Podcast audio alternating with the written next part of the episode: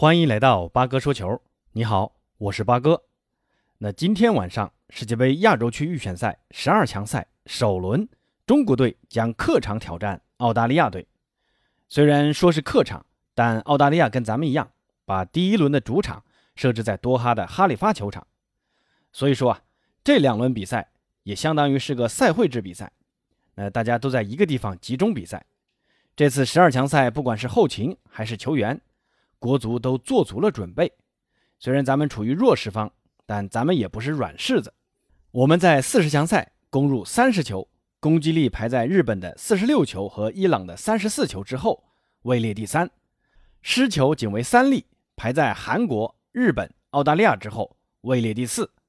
咱们不论攻击力和防守能力，从四十强赛的表现来看，还是位居亚洲前列的。那这次面对亚洲第三的澳大利亚。咱们可以从赛前准备、战术阵型和关键球员来看看，预测一下国足能不能在澳大利亚身上拿到积分。为了这次备战，国足早早的在二十七号就到达了多哈，已经在当地进行了几天的适应性训练。前几天呢都是战术性训练，那昨天呢主要是针对对方进球最多的中后卫一米九八的苏塔进行了防高空球和角球进攻的针对性训练。而澳大利亚队直到三十号才凑齐人员，陆续到达多哈，只有三十一号和一号这两天可以去适应场地，而且很多队员二十八号、二十九号还要参加澳超联赛，而欧洲联赛的球员因为防疫等原因到达多哈还得隔离十二小时。另外呢，澳大利亚队的射手王马修莱基已经确定无法参加十二强赛，因同样原因缺阵的还有澳超金靴。杰米·麦克拉伦等多名四十强赛主力球员，袋鼠军团的主力门将，有着亚洲第一门将之称的马修·瑞安，虽然入选了大名单，但他在上个月刚刚接受了膝盖半月板手术，已经很长时间没有参加比赛，能否出战尚未可知。所以从赛前的准备来看，国足还是占据着不小的优势的。再来谈谈战术阵型。那这一块呢，八哥就不班门弄斧了，已经有很多大咖分析过了。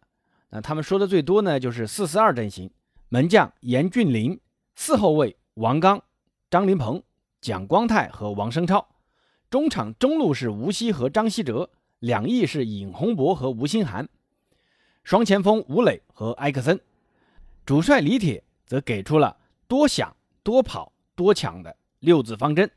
多想呢，就是要打消弱势心态。咱们面对澳大利亚的历史战绩，并没有完全落入下风的。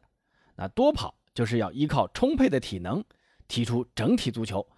咱们是以逸待劳，争取能在下半场通过高位逼抢，创造得分机会。那多抢呢，就是要做到全员防守，不管是前场还是中后场，都要做到高位逼抢，给对手压力，做到每球必争。相信国足如果能做到这三点，以我为主。肯定能打出全攻全守的足球的。那做好防守，只是能保证咱们能不失球或者少失球。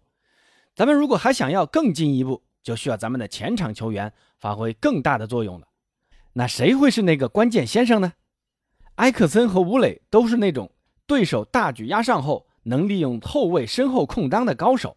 那尤其是吴磊，多次在西甲、西乙和国家队的比赛。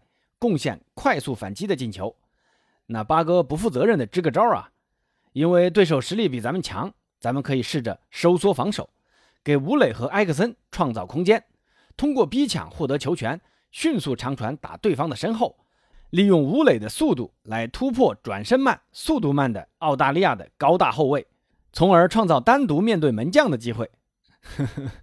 这个想法是好的啊。最后给朋友们分享一下咱们国足近十年。参加世预赛第三阶段的首轮战绩啊，一零年世界杯预选赛，咱们是客场零比零战平了伊拉克，那第二场是主场零比零战平澳大利亚。一八年世界杯预选赛客场二比三憾负韩国队，零比零战平伊朗队，都比赛前预想的成绩要好一点啊。那希望这两场比赛国足也能发挥的超出我们的预想，让我们一起为国足加油吧。好。今天的节目就先到这儿，咱们明天见。希望能听到国足的凯歌。